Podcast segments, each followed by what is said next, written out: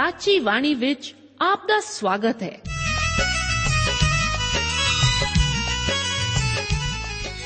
ਪ੍ਰਿय ਸ਼੍ਰੋਤਾ, ਇਹ ਸਾਚੀ ਬਾਣੀ ਕੀ ਹੈ?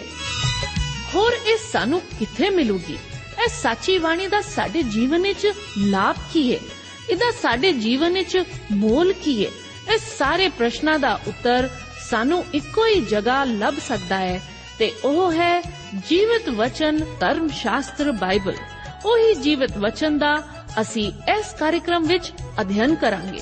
ਤੇ ਹੁਣ ਪਵਿੱਤਰ ਸ਼ਾਸਤਰ ਬਾਈਬਲ ਦਾ ਅਧਿਐਨ ਸ਼ੁਰੂ ਕਰਨ ਤੋਂ ਪਹਿਲਾਂ ਅਸੀਂ ਆਪਣੇ ਮਨਾਂ ਨੂੰ ਤਿਆਰ ਕਰੀਏ ਇਸ ਭਜਨ ਨਾਲ।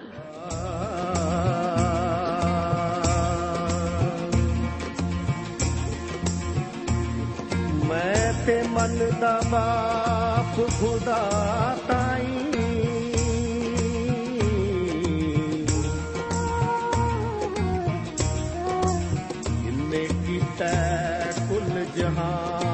ਪੈਦਾ। ਉਹਦੀਆਂ ਕੁਦਰਤਾਂ ਦਾ ਕੋਈ ਅੰਤ ਨਹੀਂ।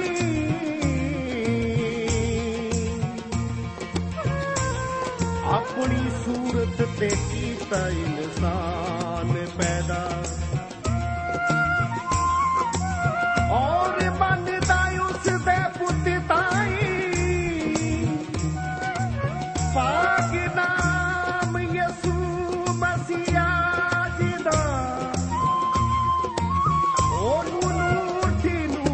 ਨੂਰ ਬਰ ਹੱਕ ਸਮਝਾ। ਉਹਨੂੰ ਸੱਚ ਖੁਦਾਏ ਖੁਦਾ ਜਾਤਾ। ਬਣੇ ਵਾਸਤੇ ਉਸ ਦੇ ਜਗ ਸਾਰੇ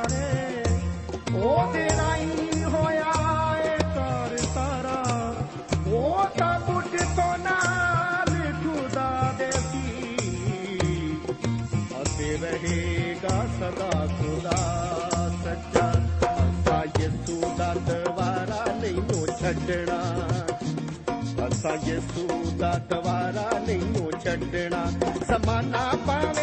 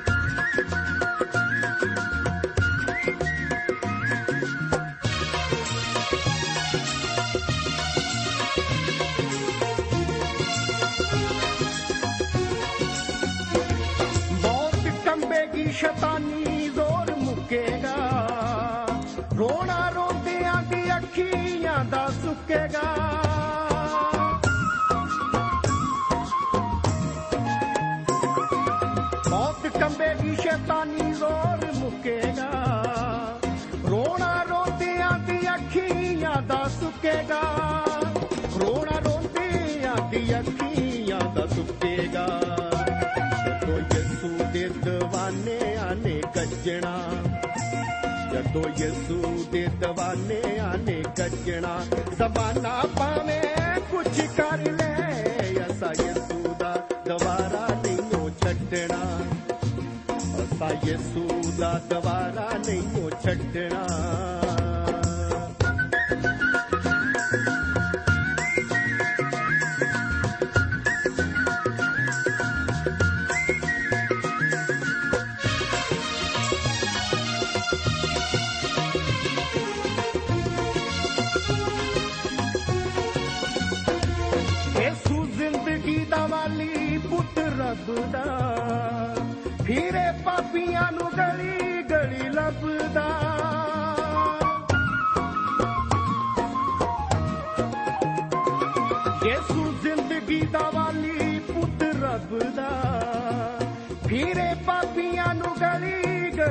ਲੱਭਦਾ ਫਿਰੇ ਪਾਪੀਆਂ ਨੂੰ ਗਲੀ ਗਲੀ ਲੱਭਦਾ। ਇਹ ਕੋਈ ਲੁਕੀ ਛੁਪੀ ਗੱਲ ਨਹੀਂ ਹੋ ਸੱਜਣਾ। ਇਹ ਕੋਈ ਲੁਕੀ ਛੁਪੀ ਗੱਲ ਨਹੀਂ ਹੋ ਸੱਜਣਾ। ਜ਼ਮਾਨਾ ਪਾਵੇ, ਕੁਛ ਕਰ ਲੈ, ਅਸਾ ਯਿਸੂ ਦਾ ਦੁਬਾਰਾ ਨਹੀਂ ਹੋ ਛੱਡਣਾ। ਅਸਾ ਯਿਸੂ ਦਾ ਦੁਬਾਰਾ ਨਹੀਂ ਹੋ ਛੱਡਣਾ। ਅਸਾ ਯਿਸੂ ਦਾ ਦੁਬਾਰਾ ਨਹੀਂ ਹੋ ਛੱਡਣਾ। ਪ੍ਰਭੂ ਯੀਸ਼ੂ ਮਸੀਹ ਜੀ ਨੇ ਕਿਹਾ, ਵੇਖ, ਮੈਂ ਬੂਹੇ ਉੱਤੇ ਖਲੋਤਾ ਅਤੇ ਖੜਕਾਉਂਦਾ ਹਾਂ। ਜੇ ਕੋਈ ਮੇਰੀ ਆਵਾਜ਼ ਸੁਣੇ ਅਤੇ ਬੂਹਾ ਖੋਲ ਦੇਵੇ, ਤਾਂ ਮੈਂ ਉਹਦੇ ਕੋਲ ਅੰਦਰ ਜਾਵਾਂਗਾ ਅਤੇ ਉਹਦੇ ਨਾਲ ਭੋਜਨ ਛਕਾਂਗਾ ਅਤੇ ਉਹ ਮੇਰੇ ਨਾਲ ਛਕੇਗਾ। ਅਜ਼ੀਜ਼ੋ ਅੱਜ ਦੇ ਇਸ ਬਾਈਬਲ ਧਰਮ ਸ਼ਾਸਤਰ ਦੇ ਅਧਿਐਨ ਪ੍ਰੋਗਰਾਮ ਵਿੱਚ ਲੇਵੀਆਂ ਦੀ ਪੋਥੀ ਉਸ ਦਾ 3 ਅਧਿਆਏ 8 ਆਇਤ ਤੋਂ ਲੈ ਕੇ 17 ਆਇਤ ਤੱਕ ਅਤੇ ਉਸ ਤੋਂ ਬਾਅਦ ਚੌਥਾ ਅਧਿਆਏ ਉਸ ਦੀ 1 ਤੋਂ 2 ਆਇਤ ਤੱਕ ਅਧਿਐਨ ਕਰਨ ਲਈ ਮੈਂ ਆਪ ਦਾ ਹਾਰਦਿਕ ਸਵਾਗਤ ਕਰਦਾ ਹਾਂ। ਆਓ ਅਸੀਂ ਪਹਿਲਾਂ ਲੇਵੀਆਂ ਦੀ ਪੋਥੀ ਉਸ ਦਾ 3 ਅਧਿਆਏ, ਉਸ ਦੀ 8 ਤੋਂ ਲੈ ਕੇ 17 ਆਇਤ ਤੱਕ ਦੇ ਵਚਨਾਂ ਨੂੰ ਪੜ੍ਹ ਲਈਏ।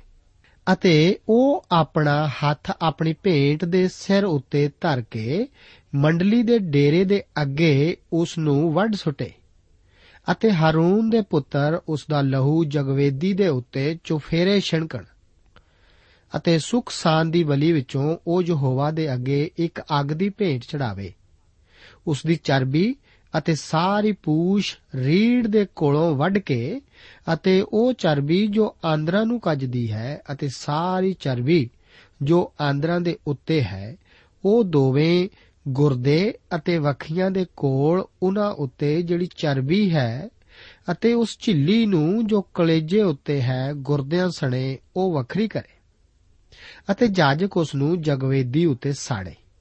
ਇਹ ਯਹੋਵਾ ਦੇ ਅੱਗੇ ਅੱਗ ਦੀ ਭੇਂਟ ਦਾ ਪ੍ਰਸਾਦ ਹੈ। ਅਤੇ ਜੇ ਉਸ ਦੀ ਭੇਂਟ ਵਕਰਾ ਹੋਵੇ, ਤਾਂ ਉਹ ਉਸ ਨੂੰ ਯਹੋਵਾ ਦੇ ਅੱਗੇ ਚੜਾਵੇ ਅਤੇ ਉਹ ਆਪਣਾ ਹੱਥ ਉਸ ਦੇ ਸਿਰ ਉੱਤੇ ਧਰ ਕੇ ਮੰਡਲੀ ਦੇ ਡੇਰੇ ਦੇ ਅੱਗੇ ਉਸ ਨੂੰ ਵੱਢ ਸੁੱਟੇ ਅਤੇ ਹਾਰੂਨ ਦੇ ਪੁੱਤਰ ਉਸ ਦਾ ਲਹੂ ਜਗਵੇਦੀ ਦੇ ਉੱਤੇ ਚੁਫੇਰੇ ਛਿਣਕਣ ਅਤੇ ਉਹ ਉਸ ਵਿੱਚੋਂ ਆਪਣੀ ਭੇਂਟ ਚੜਾਵੇ, ਅਰਥਾਤ ਯਹੋਵਾ ਦੇ ਅੱਗੇ ਇੱਕ ਅੱਗ ਦੀ ਭੇਂਟ। ਉਹ ਚਰਬੀ ਜੋ ਆਂਦਰਾਂ ਨੂੰ ਕੱਜਦੀ ਹੈ ਅਤੇ ਸਾਰੀ ਚਰਬੀ ਜੋ ਆਂਦਰਾਂ ਦੇ ਉੱਤੇ ਹੈ। ਅਤੇ ਦੋਵੇਂ ਗੁਰਦੇ ਅਤੇ ਵਖੀਆਂ ਦੇ ਕੋਲ ਉਹਨਾਂ ਉੱਤੇ ਜਿਹੜੀ ਚਰਬੀ ਹੈ ਅਤੇ ਉਸ ਝਿੱਲੀ ਨੂੰ ਜੋ ਕਲੇਜੇ ਉੱਤੇ ਹੈ, ਗੁਰਦਿਆਂ ਸਣੇ ਉਹ ਵੱਖਰੀ ਕਰੇ ਅਤੇ ਜਾਜਕ ਉਹਨਾਂ ਨੂੰ ਜਗਵੇਦੀ ਉੱਤੇ ਸਾੜੇ। ਇਹ ਅੱਗ ਦੀ ਸੁਗੰਧਤਾ ਦੀ ਭੇਂਟ ਦਾ ਪ੍ਰਸਾਦ ਹੈ। ਸਾਰੀ ਚਰਬੀ ਯਹੋਵਾ ਦੀ ਹੈ। ਇਹ ਤੁਹਾਡੀ ਪੀੜ੍ਹੀਆਂ ਦੇ ਲਈ ਤੁਹਾਡੇ ਸਾਰੇ ਬਸੇਬਿਆਂ ਵਿੱਚ ਇੱਕ ਸਦਾ ਦੀ ਵਿਧੀ ਹੈ, ਭਈ ਤੁਸੀਂ ਨਾ ਚਰਬੀ, ਨਾ ਲਹੂ ਖਾਣਾ। ਮੈਂ ਅੱਜ ਇੱਕ ਵਾਰ ਫਿਰ ਆਪ ਨੂੰ ਦੱਸ ਦੇਵਾਂ ਕਿ ਇਸ ਅਧਿਆਏ ਦਾ ਮੁੱਖ ਵਿਸ਼ਾ ਸੁਖ ਸਾਂਦ ਦੀਆਂ ਬਲੀਆਂ ਹੈ। ਇਸ ਭਾਗ ਵਿੱਚ ਵੀ ਸੁਖ ਸਾਂਦ ਦੀਆਂ ਬਲੀਆਂ ਦੇ ਨੇਮਾਂ ਦਾ ਹੀ ਵਰਣਨ ਹੈ। 8 ਤੋਂ 10 ਆਇਤਾਂ ਵਿੱਚ ਅਸੀਂ ਦੇਖਦੇ ਹਾਂ ਕਿ ਇਹ ਨੇਮ ਵੀ ਇੱਕ ਇੱਜੜ ਦੇ ਨਾਲ ਸੰਬੰਧਿਤ ਨੇਮ ਜਿਹਾ ਹੀ ਹੈ। ਚਰਬੀ ਪਰਮੇਸ਼ਵਰ ਦਾ ਭਾਗ ਹੀ ਸੀ। ਇਹ ਉਸ ਪਸ਼ੂ ਦਾ ਬਿਹਤਰ ਭਾਗ ਮੰਨਿਆ ਜਾਂਦਾ ਸੀ।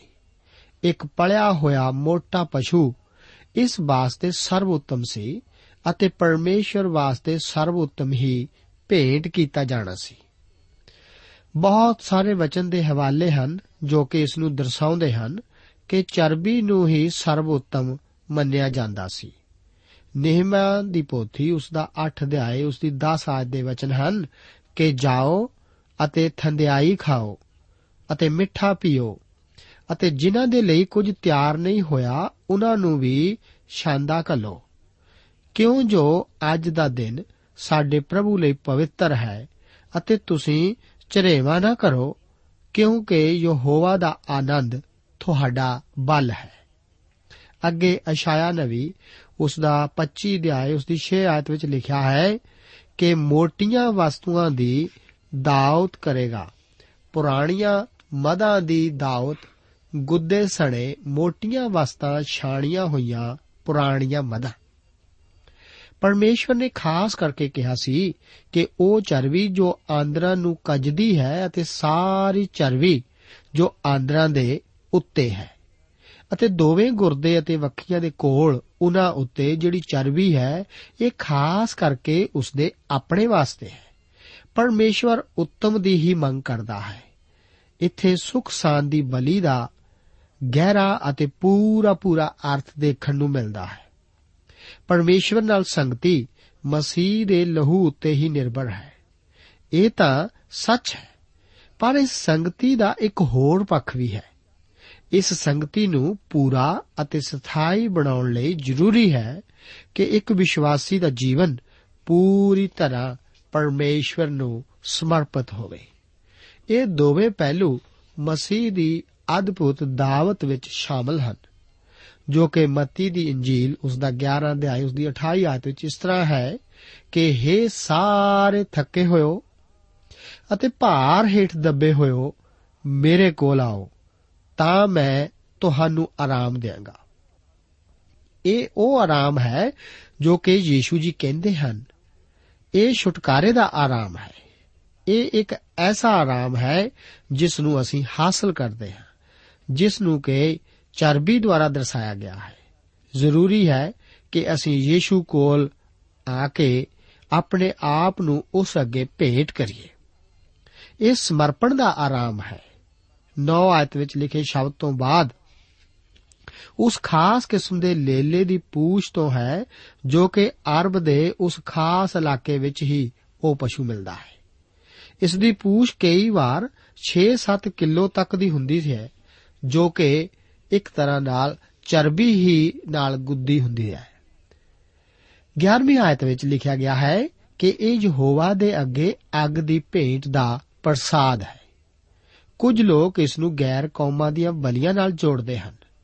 ਇੱਕ ਸੀਰੀਆਈ ਪੁਰਾਣੀ ਲਿਖਤ ਜੋ ਕਿ ਐਸਆਰ ਹਡੋਨ ਦੀ ਹੈ, ਉਸ ਵਿੱਚ ਦੱਸਿਆ ਗਿਆ ਹੈ ਕਿ ਬਲੀ ਦੇਣ ਵਾਲੇ ਪਹਿਲਾਂ ਆਪਣੇ ਦੇਵਤਿਆਂ ਅੱਗੇ ਆਪਣੇ ਬਲੀ ਪਸ਼ੂਆਂ ਨੂੰ ਚੜਾਉਂਦੇ ਅਤੇ ਫਿਰ ਆਪਣੇ ਦੇਵਤਿਆਂ ਨਾਲ ਭੋਜਨ ਖਾਂਦੇ ਸਨ। ਪਰ ਇਸ ਸੁਖ ਸਾਨ ਦੀ ਭੇਟ ਵਿੱਚ ਇਹ ਤਾਂ ਇਸ ਦੇ ਬਿਲਕੁਲ ਉਲਟ ਹੋਣਾ ਹੀ ਸੱਚ ਹੈ। ਇੱਥੇ ਪਰਮੇਸ਼ਵਰ ਬਲੀ ਚੜਾਉਣ ਵਾਲੇ ਨੂੰ ਖੁਆਉਂਦਾ ਹੈ। ਵਿਵਸਥਾ ਸਾਰ ਦੀ ਪੋਥੀ, ਉਸ ਦਾ 12 ਅਧਿਆਇ ਉਸ ਦੀ 6 ਅਤੇ 7 ਆਇਤ ਵਿੱਚ ਪਰਮੇਸ਼ਰ ਦਾ ਵਚਨ ਇਸ ਨੂੰ ਸਪਸ਼ਟ ਕਰਦਾ ਹੈ ਕਿ ਉੱਥੇ ਤੁਸੀਂ ਆਪਣੀਆਂ ਹੋਮ ਦੀਆਂ ਭੇਟਾਂ, ਆਪਣੀਆਂ ਬਲੀਆਂ, ਆਪਣੇ ਦਸਵੰਦ ਆਪਣੇ ਹੱਥ ਦੀਆਂ ਚੁੱਕਣ ਦੀਆਂ ਭੇਟਾਂ, ਆਪਣੇ ਚੌਣਿਆਂ ਅਤੇ ਆਪਣੇ ਇੱਜੜਾਂ ਦੇ ਪਲੌਠੇ ਲੈ ਜਾਇਆ ਕਰੋ। ਅਤੇ ਤੁਸੀਂ ਉੱਥੇ ਯਹੋਵਾ ਆਪਣੇ ਪਰਮੇਸ਼ਵਰ ਦੇ ਸਨਮੁਖ ਖਾਓ ਅਤੇ ਆਪਣੇ ਹੱਥਾਂ ਦੇ ਹਰ ਕੰਮ ਉੱਤੇ ਤੁਸੀਂ ਅਤੇ ਤੁਹਾਡੇ ਘਰਾਣੇ, ਜਿਨ੍ਹਾਂ ਦੇ ਕਾਰਨ ਯਹੋਵਾ ਤੁਹਾਡੇ ਪਰਮੇਸ਼ਵਰ ਨੇ ਤੁਹਾਨੂੰ ਬਰਕਤ ਦਿੱਤੀ ਹੈ, ਖੁਸ਼ੀ ਮਨਾਓ ਚਰਬੀ ਪੂਰੀ ਤਰ੍ਹਾਂ ਭਸਮ ਕੀਤੀ ਜਾਣੀ ਸੀ, ਪਰ ਜਾਜਕ ਸੀਨੇ ਅਤੇ ਮੋਢਿਆਂ ਨੂੰ ਹਾਸਲ ਕਰਦਾ ਸੀ। ਬਲੀ ਦੇਣ ਵਾਲੀ ਬਾਕੀ ਬਚਿਆ ਹੋਇਆ ਖਾਂਦਾ ਸੀ। ਅਤੇ ਉਹ ਇਸ ਨੂੰ ਪਰਮੇਸ਼ਵਰ ਦੇ ਘਰ ਵਿੱਚ ਹੀ ਖਾਂਦਾ ਸੀ। ਇਸ ਤਰ੍ਹਾਂ ਪਰਮੇਸ਼ਵਰ ਘਰ ਦਾ ਮਾਲਕ ਸੀ ਅਤੇ ਇੱਕ ਪਾਪੀ ਜੋ ਕਿ ਬਲੀ ਚੜਾਉਂਦਾ ਸੀ, ਉਹ ਮਹਿਮਾਨ ਹੁੰਦਾ ਸੀ। ਪਰਮੇਸ਼ਵਰ ਸੁਖ ਸ਼ਾਂਤੀ ਦੀ ਭੇਟ ਵਿੱਚ ਮੇਜ਼ ਲਗਾਉਂਦਾ ਸੀ। ਇਹ ਵੀ ਬਾਈਬਲ ਧਰਮ ਸ਼ਾਸਤਰ ਦੇ ਕਈ ਹਵਾਲਿਆਂ ਉੱਤੇ ਰੋਸ਼ਨੀ ਪਾਉਂਦਾ ਹੈ। ਜ਼ਬੂਰਾਂ ਦੀ ਪੋਥੀ ਉਸ ਦਾ 23 ਅਧਿਆਇ ਉਸ ਦੀ 5 ਆਇਤ ਦੇ ਵਚਨ ਹਨ ਕਿ ਤੂੰ ਮੇਰੇ ਵਿਰੋਧੀਆਂ ਦੇ ਸਨਮੁਖ ਮੇਰੇ ਅੱਗੇ ਮੇਜ਼ ਵਿਛਾਉਂਦਾ ਹੈ। ਇਸ ਤੋਂ ਬਾਅਦ ਜ਼ਬੂਰਾ 36 ਤੇ ਉਸ ਦੀ 8 ਆਇਤ ਵਿੱਚ ਲਿਖਿਆ ਹੈ ਕਿ ਉਹ ਤੇਰੇ ਘਰ ਦੀ ਚਿਕਨਾਈ ਨਾਲ ਰੱਜ ਜਾਣਗੇ। ਯੀਸ਼ੂ ਜੀ ਨੇ ਖੁਦ ਕਿਹਾ ਕਿ ਉਹ ਜਿਉਂਦੀ ਰੋਟੀ ਜੋ ਸੁਰਗੋਂ ਉਤਰੀ ਸੋ ਮੈਂ ਹਾਂ। ਜੇ ਕੋਈ ਇਸ ਰੋਟੀੋਂ ਕੁਝ ਖਾਵੇ ਤਾਂ ਉਹ ਸਦਾ ਤੀਕ ਜਿਉਂਦਾ ਰਹੇਗਾ। ਜਿਹੜਾ ਮੈਨੂੰ ਖਾਂਦਾ ਹੈ, ਸੋ ਮੇਰੇ ਕਾਰਨ ਜੀਏਗਾ। ਲਓ, ਖਾਓ, ਇਹ ਮੇਰਾ ਸਰੀਰ ਹੈ। ਪ੍ਰਭੂ ਮੁਕਤੀ ਅਤੇ ਸੰਗਤੀ ਦੀ ਮੇਜ਼ ਤਿਆਰ ਕਰਦਾ ਹੈ। ਸੁਖ ਸਾਨ ਦੀ ਬਲੀ ਇਸੇ ਤੇ ਜ਼ੋਰ ਦਿੰਦੀ ਹੈ। ਇਹ ਉਡਾਊ ਪੁੱਤਰ ਦੇ ਦ੍ਰਿਸ਼ਟਾਂਤ ਨੂੰ ਸਮਝਾਉਂਦੀ ਹੈ। ਜਦੋਂ ਪੁੱਤਰ ਸੰਗਤੀ ਵਿੱਚ ਜੁੜ ਜਾਂਦਾ ਹੈ, ਤਾਂ ਇਹ ਪਿਤਾ ਹੀ ਹੈ ਜੋ ਕਿ ਪਲਿਆ ਹੋਇਆ ਵਛਾ ਕੱਟਦਾ ਹੈ। ਮਹਾਨ ਭੋਜ ਦੇ ਦ੍ਰਿਸ਼ਟਾਂਤ ਵਿੱਚ ਵੀ ਪ੍ਰਭੂ ਹੀ ਹੈ ਜੋ ਨਿਯੋਤਾ ਦਿੰਦਾ ਹੈ ਕਿ ਆਓ, ਕਿਉਂ ਜੋ ਹੁਣ ਸਭੋ ਕੁਝ ਤਿਆਰ ਹੈ। ਇਹੋ ਹੀ ਮੁਕਤੀ ਦੀ ਉਹ ਮੇਜ਼ ਹੈ ਜਿਸ ਨੂੰ ਪਰਮੇਸ਼ਵਰ ਨੇ ਤਿਆਰ ਕੀਤਾ ਹੈ। ਜਦੋਂ ਯੋਹੰਨਾ ਦੀ ਪਹਿਲੀ ਪਤਰੀ ਦੇ ਪਹਿਲੇ ਅਧਿਆਇ ਨੂੰ ਪੜ੍ਹਦੇ ਹਾਂ, ਤਾਂ ਸਾਨੂੰ ਪਤਾ ਲੱਗਦਾ ਹੈ ਕਿ ਪਰਮੇਸ਼ਵਰ ਨਾਲ ਸੰਗਤੀ ਮਸੀਹ ਦੇ ਆਪਣੇ ਲਹੂ ਰਾਹੀਂ ਦਿੱਤੇ, ਛੁਟਕਾਰੇ ਉੱਤੇ ਅਤੇ ਸਾਡੇ ਮਸੀਹ ਨੂੰ ਜਾਣਨ ਅਤੇ ਸਾਡੇ ਪਾਪਾਂ ਦਾ ਇਕਰਾਰ ਕਰਨ ਉੱਤੇ ਹੀ ਆਧਾਰਿਤ ਹੈ। ਪਹਿਲਾਂ ਅਸੀਂ ਮਸੀਹ ਯੀਸ਼ੂ ਨੂੰ ਆਪਣਾ ਮੁਕਤੀਦਾਤਾ ਕਬੂਲ ਕਰਕੇ ਪਰਮੇਸ਼ਵਰ ਦੀ ਮੁਕਤੀ ਨੂੰ ਸਵੀਕਾਰ ਕਰਦੇ ਹਾਂ। ਫਿਰ ਹੀ ਅਸੀਂ ਸੰਗਤੀ ਦੀ ਮੇਜ਼ ਕੋਲ ਆਉਂਦੇ ਹਾਂ। ਮੇਰੇ ਦੋਸਤ, ਮੁਕਤੀ ਦੀ ਮੇਜ਼ ਅਤੇ ਸੰਗਤੀ ਦੀ ਮੇਜ਼ ਦਾ ਇੰਤਜ਼ਾਮ ਕਰਨ ਵਾਲਾ ਪਰਮੇਸ਼ਵਰ ਖੁਦ ਹੀ ਹੈ। ਬੱਕਰਾ ਸੁਖ ਸਾਨ ਦੀ ਬਲੀ ਦੀ ਤੀਸਰੀ ਕਿਸਮ ਹੈ। ਬੱਕਰਾ ਮਨੁੱਖ ਦੇ ਪਾਪ ਨੂੰ ਦੂਰ ਕਰਨ ਲਈ ਮਸੀਹ ਦੀ ਇੱਕ ਢੁਕਵੀਂ ਪਛਾਣ ਨੂੰ ਦਰਸਾਉਂਦਾ ਹੈ। ਉਹ ਸਾਡੀ ਖਾਤਰ ਪਾਪ ਬਣਾਇਆ ਗਿਆ ਸੀ। ਇਹ ਇੱਕ ਅਸਲੀ ਸਚਾਈ ਹੈ ਕਿ ਉਸਨੇ ਸਾਡੇ ਪਾਪਾਂ ਦੀ ਪੂਰੀ ਪੂਰੀ ਸਜ਼ਾ ਨੂੰ ਝੱਲਿਆ ਸੀ। ਅਸੀਂ ਇਹ ਕਹਾਵਤ ਅਕਸਰ ਸੁਣਦੇ ਹਾਂ ਕਿ ਮੈਂ ਨਹੀਂ ਚਾਹੁੰਦਾ ਕੋਈ ਮੈਨੂੰ ਬਲੀ ਦਾ ਬੱਕਰਾ ਬਣਾਵੇ। ਜੀ ਹਾਂ, ਮੇਰੇ ਦੋਸਤੋ, ਮਸੀਹ ਸਾਡੀ ਖਾਤਰ ਬਲੀ ਦਾ ਬੱਕਰਾ ਬਣਨਾ ਚਾਹੁੰਦਾ ਸੀ। ਮੇਰੇ ਅਤੇ ਆਪ ਦੇ ਪਾਪ ਦੀ ਪੂਰੀ ਪੂਰੀ ਸਜ਼ਾ ਨੂੰ ਉਸਨੇ ਚੁੱਕਿਆ ਸੀ। ਇਸ ਦੀ ਵਿਧੀ ਵਿੱਚ ਦੋ ਚੀਜ਼ਾਂ ਦੀ ਮਨਾਹੀ ਸੀ। ਪਹਿਲੀ, ਕਿ ਸਾਰੀ ਚਰਬੀ ਯਹੋਵਾ ਦੀ ਹੈ। ਦੂਸਰੀ, ਤੁਸੀਂ ਨਾ ਚਰਬੀ, ਨਾ ਲਹੂ ਖਾਣਾ। ਇਸ ਬਲੀ ਬਾਰੇ ਵਿਸਥਾਰ ਨਾਲ 7 ਅਧਿਆਏ ਵਿੱਚ ਜ਼ਿਕਰ ਕੀਤਾ ਗਿਆ ਹੈ। ਚਰਬੀ ਨੂੰ ਖਾਣ ਦੀ ਮਨਾਹੀ ਇਸ ਕਰਕੇ ਸੀ ਕਿ ਇਹ ਯਹੋਵਾ ਦੀ ਹੀ ਦੀ ਹੈ। ਆਦਮੀ ਨੂੰ ਇਹ ਯਾਦ ਕਰਾਇਆ ਗਿਆ ਸੀ ਕਿ ਉਸ ਦੇ ਛੁਟਕਾਰੇ ਦਾ ਮੁੱਲ ਲਹੂ ਨਾਲ ਹੀ ਤਾਰਿਆ ਗਿਆ ਸੀ। ਇਹ ਹੀ ਪਰਮੇਸ਼ਵਰ ਦੇ ਸਨਮੁਖ ਸਾਡੇ ਕਬੂਲੇ ਜਾਣ ਦਾ ਆਧਾਰ ਹੈ। ਇਹ ਹੀ ਸਾਨੂੰ ਸੰਗਤੀ ਦੀ ਮੇਜ਼ ਅਤੇ ਪਰਮੇਸ਼ਵਰ ਦੀ ਸੰਗਤੀ ਨਾਲ ਮਿਲਾਉਂਦਾ ਹੈ। ਪਰ ਚਰਬੀ ਪ੍ਰਭੂ ਹੀ ਦੀ ਹੈ। ਉਹ ਸਰਵਉੱਤਮ ਹੀ ਚਾਹੁੰਦਾ ਹੈ। ਜੇਕਰ ਅਸੀਂ ਉਸ ਨਾਲ ਆਪਣੀ ਸੰਗਤੀ ਦਾ ਪੂਰਾ ਪੂਰਾ ਆਨੰਦ ਲੈਣਾ ਚਾਹੁੰਦੇ ਹਾਂ, ਤਾਂ ਇਹ ਬਣਦਾ ਹੀ ਹੈ ਕਿ ਅਸੀਂ ਉਸ ਨੂੰ ਆਪਣਾ ਸਰਵਉੱਤਮ ਹੀ ਦਈਏ। ਉਸ ਅੱਗੇ ਪੂਰਨ ਸਮਰਪਣ ਜ਼ਰੂਰੀ ਹੈ। ਮੁਕਤੀ ਤਾਂ ਲਹੂ ਦੁਆਰਾ ਹੈ, ਸ਼ੁੱਧੀਕਰਨ ਅਤੇ ਸੇਵਾ। ਚਰਬੀ ਦੁਆਰਾ ਹੀ ਹਨ। ਹਾਰੂਨ ਅਤੇ ਉਸ ਦੇ ਪੁੱਤਰ ਜਾਜਕਾਂ ਨੂੰ ਸੁਖ ਸਾਨ ਦੀ ਬਲੀ ਵਿੱਚੋਂ ਸੀਨਾ ਅਤੇ ਮੋਢਾ ਉਹਨਾਂ ਦੇ ਭਾਗ ਵਜੋਂ ਮਿਲਦਾ ਸੀ। ਸੀਨਾ ਮਸੀਹ ਦੇ ਸਾਡੇ ਲਈ ਪਿਆਰ ਨੂੰ ਦੱਸਦਾ ਹੈ, ਜਦੋਂ ਕਿ ਮੋਢਾ ਮਸੀਹ ਦੇ ਅਧਿਕਾਰ ਅਤੇ ਸ਼ਕਤੀ ਦਾ ਜ਼ਿਕਰ ਕਰਦਾ ਹੈ। ਉਹ ਸਾਡੀ ਪੂਰੀ ਪੂਰੀ ਮੁਕਤੀ ਕਰ ਸਕਦਾ ਹੈ। ਮਸੀਹ ਵਿੱਚ ਇਹ ਸਾਡਾ ਭਾਗ ਹੈ। ਕੀ ਮੇਰੇ ਦੋਸਤ ਆਪ ਮਸੀਹ ਨੂੰ ਇਸ ਸੁਖ ਸਾਨ ਦੀ ਬਲੀ ਵਿੱਚੋਂ ਬੋਲਦਿਆਂ ਸੁਣਦੇ ਹੋ? ਇਸ ਤੋਂ ਬਾਅਦ ਅਸੀਂ ਲੇਵੀਆਂ ਦੀ ਪੋਥੀ ਦੇ ਚੌਥੇ ਅਧਿਆਏ ਵਿੱਚ ਦਾਖਲ ਹੁੰਦੇ ਹਾਂ। ਇਸ ਅਧਿਆਏ ਦੀਆਂ ਪਹਿਲੀਆਂ ਦੋ ਆਇਤਾਂ ਨੂੰ ਇਸ ਪ੍ਰੋਗਰਾਮ ਵਿੱਚ ਅਸੀਂ ਵਿਚਾਰ ਅਧੀਨ ਲਿਆਉਂਦੇ ਹਾਂ। ਲਿਖਿਆ ਹੈ, ਯਹੋਵਾ ਨੇ ਮੂਸਾ ਨੂੰ ਆਖਿਆ ਕਿ ਇਸرائیਲੀਆਂ ਨੂੰ ਬੋਲ ਕਿ ਜੇ ਕੋਈ ਪ੍ਰਾਣੀ ਯਹੋਵਾ ਦੀਆਂ ਆਗਿਆ ਵਿੱਚੋਂ ਅਣਜਾਣ ਹੋ ਕੇ ਕਿਸੇ ਦਾ ਪਾਪ ਕਰੇ, ਉਹਨਾਂ ਗੱਲਾਂ ਵਿੱਚ ਜੋ ਕਰਨਯੋਗ ਨਹੀਂ, ਉਹਨਾਂ ਨੂੰ ਕਰੇ। ਅਸੀਂ ਦੇਖਦੇ ਹਾਂ ਕਿ ਇਸ ਅਧਿਆਏ ਦਾ ਮੁੱਖ ਵਿਸ਼ਾ ਪਾਪ ਬਲੀ ਦਾ ਹੈ। ਇਸ ਵਿੱਚ ਪਾਪ ਨੂੰ ਇੱਕ ਸੁਭਾਅ ਵਜੋਂ ਦੱਸਿਆ ਗਿਆ ਹੈ। ਇਹ ਬਿਨਾਂ ਸੁਗੰਧੀ ਵਾਲੀਆਂ ਬਲੀਆਂ ਵਿੱਚੋਂ ਸਭ ਤੋਂ ਪਹਿਲੀ ਹੈ। ਦੋ ਬਿਨਾਂ ਸੁਗੰਧੀ ਵਾਲੀਆਂ ਬਲੀਆਂ ਪਾਪ ਵਾਸਤੇ ਮਸੀਹ ਦੁਆਰਾ ਸਲੀਬ ਉੱਤੇ ਪੂਰੇ ਕੀਤੇ ਕੰਮ ਦਾ ਜ਼ਿਕਰ ਕਰਦੀਆਂ ਹਨ। ਪਾਪ ਬਲੀ ਪਾਪ ਦੇ ਇੱਕ ਸੁਭਾਅ ਹੋਣ ਦਾ ਜ਼ਿਕਰ ਕਰਦੀ ਹੈ। ਦੋਸ਼ ਬਲੀ ਪਾਪ ਦੇ ਇੱਕ ਕਿਰਿਆ ਜਾਂ ਕੰਮ ਹੋਣ ਦਾ ਜ਼ਿਕਰ ਕਰਦੀ ਹੈ। ਆਪ ਧਿਆਨ ਕਰੋ ਕਿ ਮਨੁੱਖ ਸੁਭਾਅ ਤੋਂ ਹੀ ਪਾਪੀ ਹੈ ਅਤੇ ਜੋ ਕੁਝ ਵੀ ਉਹ ਕਰਦਾ ਹੈ, ਉਸ ਦੁਆਰਾ ਵੀ ਪਾਪੀ ਹੈ। ਜੋ ਕੁਝ ਵੀ ਉਹ ਕਰਦਾ ਹੈ, ਉਹ ਇਸ ਕਰਕੇ ਕਰਦਾ ਹੈ ਕਿਉਂਕਿ ਉਹ ਸੁਭਾਅ ਤੋਂ ਹੀ ਪਾਪੀ ਹੈ। ਪਾਪ ਬਲੀ ਦੀਆਂ ਕਈ ਖਾਸ ਵਿਸ਼ੇਸ਼ਤਾਵਾਂ ਇਸ ਨੂੰ ਦੂਸਰੀਆਂ ਬਲੀਆਂ ਤੋਂ ਵੱਖ ਕਰਦੀਆਂ ਹਨ ਅਤੇ ਇਸ ਦੀ ਮਹੱਤਤਾ ਦਾ ਵਰਣਨ ਕਰਦੀਆਂ ਹਨ। ਸਭ ਤੋਂ ਪਹਿਲਾਂ ਤਾਂ ਪਾਪ ਬਲੀ ਦੇ ਵਰਣਨ ਨੂੰ ਬਾਕੀ ਬਲੀਆਂ ਨਾਲੋਂ ਸਭ ਤੋਂ ਵੱਧ ਜਗ੍ਹਾ ਭਾਵ 35 ਆਇਤਾਂ ਵਿੱਚ ਦੱਸਿਆ ਗਿਆ ਹੈ। ਇਸ ਤੋਂ ਇਹੀ ਪਤਾ ਲੱਗਦਾ ਹੈ ਕਿ ਪਰਮੇਸ਼ਵਰ ਦੇ ਆਤਮਾ ਨੇ ਸੋਚਿਆ ਸੀ ਕਿ ਇਹ ਬਹੁਤ ਹੀ ਅਹਿਮ ਗੱਲ ਹੈ। ਦੂਸਰੇ, ਪਾਪ ਬਲੀ ਇੱਕ ਬਿਲਕੁਲ ਨਵੀਂ ਹੀ ਬਲੀ ਸੀ। ਇਸ ਸਮੇਂ ਤੱਕ ਇਸ ਦਾ ਜ਼ਿਕਰ ਕਿਧਰੇ ਵੀ ਨਹੀਂ ਆਉਂਦਾ। ਕਿਸੇ ਵੀ ਗੈਰ ਕੌਮ ਵਿੱਚ ਇਸ ਨਾਲ ਮਿਲਦਾ ਜੁਲਦਾ ਕੁਝ ਵੀ ਨਹੀਂ ਸੀ। ਤੀਸਰੇ, ਵਿਵਸਥਾ ਦੇ ਦਿੱਤੇ ਜਾਣ ਤੋਂ ਲੈ ਕੇ ਇਹ ਬਲੀ ਸਭ ਤੋਂ ਵੱਧ ਮਹੱਤਵਪੂਰਨ ਬਲੀ ਬਣ ਗਈ ਸੀ। ਮਨੁੱਖ ਤਾਂ ਵਿਵਸਥਾ ਦੇ ਦਿੱਤੇ ਜਾਣ ਤੋਂ ਪਹਿਲਾਂ ਹੀ ਪਾਪੀ ਸੀ।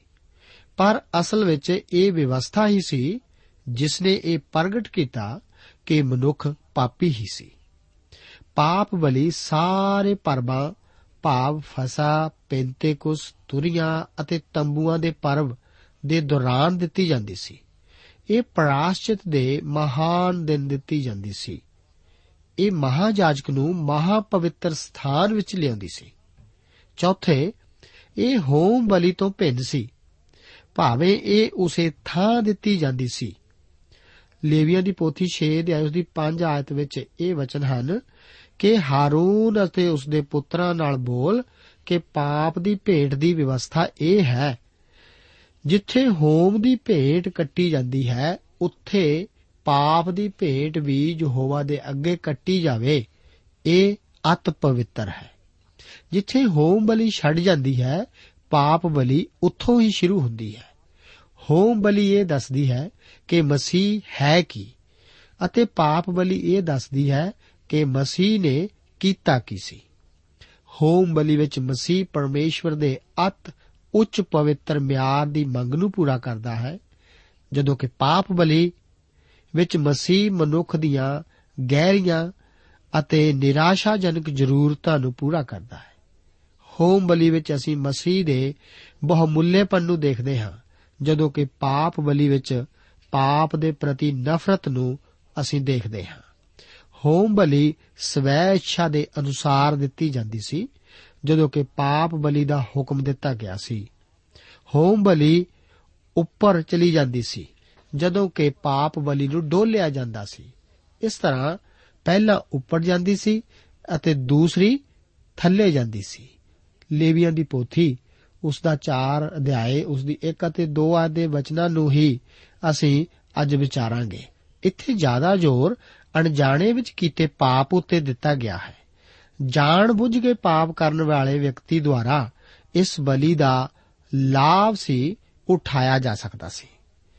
ਉਹ ਮਨੁੱਖ ਜੋ ਮੂਸਾ ਦੀ ਸ਼ਰਾ ਦੇ ਅਧੀਨ ਪਾਪ ਕਰਦਾ ਸੀ, ਉਹ ਦੋ ਜਾਂ ਤਿੰਨ ਗਵਾਹਾਂ ਦੇ ਕਰਕੇ ਬੇਤਰਸ ਮਾਰ ਦਿੱਤਾ ਜਾਂਦਾ ਸੀ। ਇਹ ਇਸ ਸਚਾਈ ਦਾ ਜ਼ਿਕਰ ਕਰਦਾ ਹੈ ਕਿ ਜੇਕਰ ਕੋਈ ਸਵੈ ਇੱਛਾ ਨਾਲ ਯੀਸ਼ੂ ਮਸੀਹ ਦਾ ਇਨਕਾਰ ਕਰੇ, ਤਾਂ ਉਸ ਮਨੁੱਖ ਲਈ ਕੋਈ ਮੁਕਤੀ ਨਹੀਂ ਹੈ। ਕਿਉਂਕਿ ਜੇ ਅਸੀਂ ਸੱਤ ਦਾ ਗਿਆਨ ਪ੍ਰਾਪਤ ਕਰਨ ਦੇ ਪਿੱਛੋਂ ਜਾਣ ਬੁੱਝ ਕੇ ਪਾਪ ਕਰੀ ਜਾਈਏ, ਤਾਂ ਪਾਪਾਂ ਦੇ ਨਿਮਿਤ ਫੇਰ ਕੋਈ ਬਲੀਦਾਨ ਨਹੀਂ।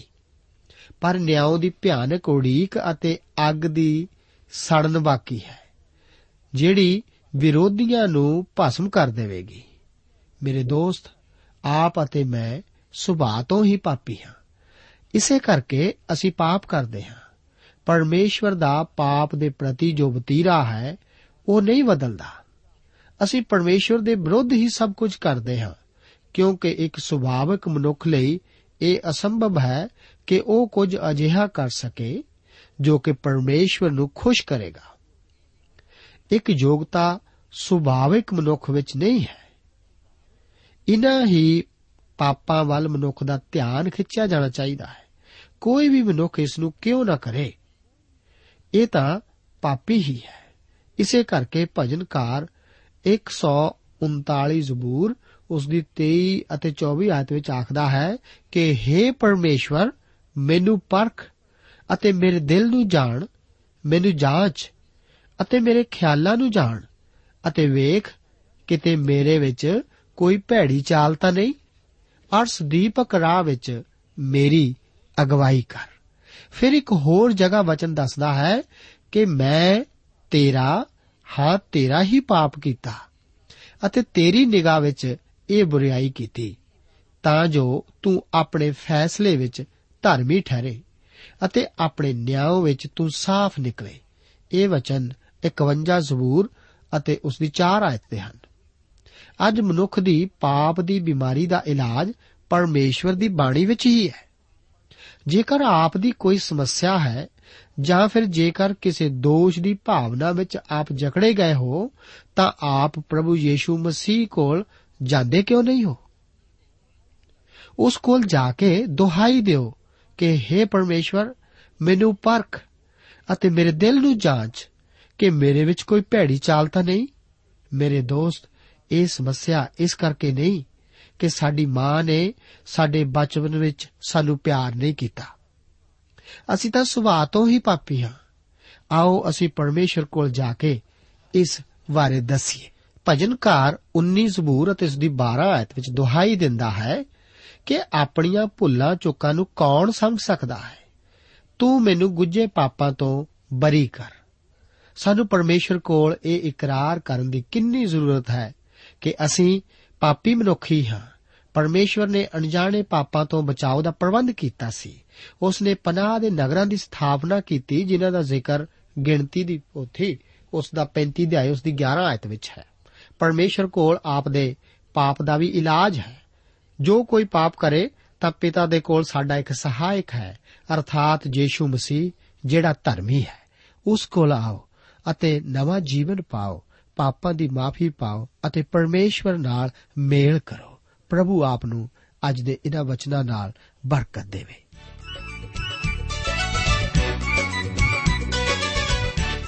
ਦੋਸਤੋ, ਸਾਨੂੰ ਉਮੀਦ ਹੈ ਕਿ ਇਹ ਕਾਰਜਕ੍ਰਮ ਤੁਹਾਨੂੰ ਪਸੰਦ ਆਇਆ ਹੋਵੇਗਾ। ਤੇ ਇਹ ਕਾਰਜਕ੍ਰਮ ਸੁਣ ਕੇ ਤੁਹਾਨੂੰ ਬਰਕਤਾਂ ਮਿਲੀਆਂ ਹੋਣਗੀਆਂ। ਜੇ ਤੁਸੀਂ ਇਹ ਕਾਰਜਕ੍ਰਮ ਦੇ ਬਾਰੇ ਕੁਝ ਪੁੱਛਣਾ ਚਾਹੁੰਦੇ ਹੋ, ਤੇ ਸਾਨੂੰ ਇਸ ਪਤੇ ਤੇ ਲਿਖੋ। Programme Sachi Bani, post box number 1715 sector 36 Chandigarh 160036 ਪਤਾ ਇੱਕ ਵਾਰ ਫੇਰ ਸੁਣ ਲਓ। Programme Sachi Bani, post box number 1715 sector 36 Chandigarh 160036 ਸਾਡਾ ਈਮੇਲ ਪਤਾ ਹੈ punjabi.ttb@twr.in ਪਤਾ ਇੱਕ ਵਾਰ ਫੇਰ ਸੁਣ ਲਓ punjabi.ttb@twr.in ਹੁਣ ਸਾਡੇ ਪ੍ਰੋਗਰਾਮ ਦਾ ਸਮੇਂ ਸਮਾਪਤ ਹੁੰਦਾ ਹੈ ਉਮੀਦ ਹੈ ਅਗਲੇ ਪ੍ਰੋਗਰਾਮ ਵਿੱਚ ਤੁਹਾਡੇ ਨਾਲ ਫੇਰ ਪੇਂਟ ਹੋਏਗੀ। ਰੱਬ ਤੁਹਾਨੂੰ ਬਰਕਤ ਦੇ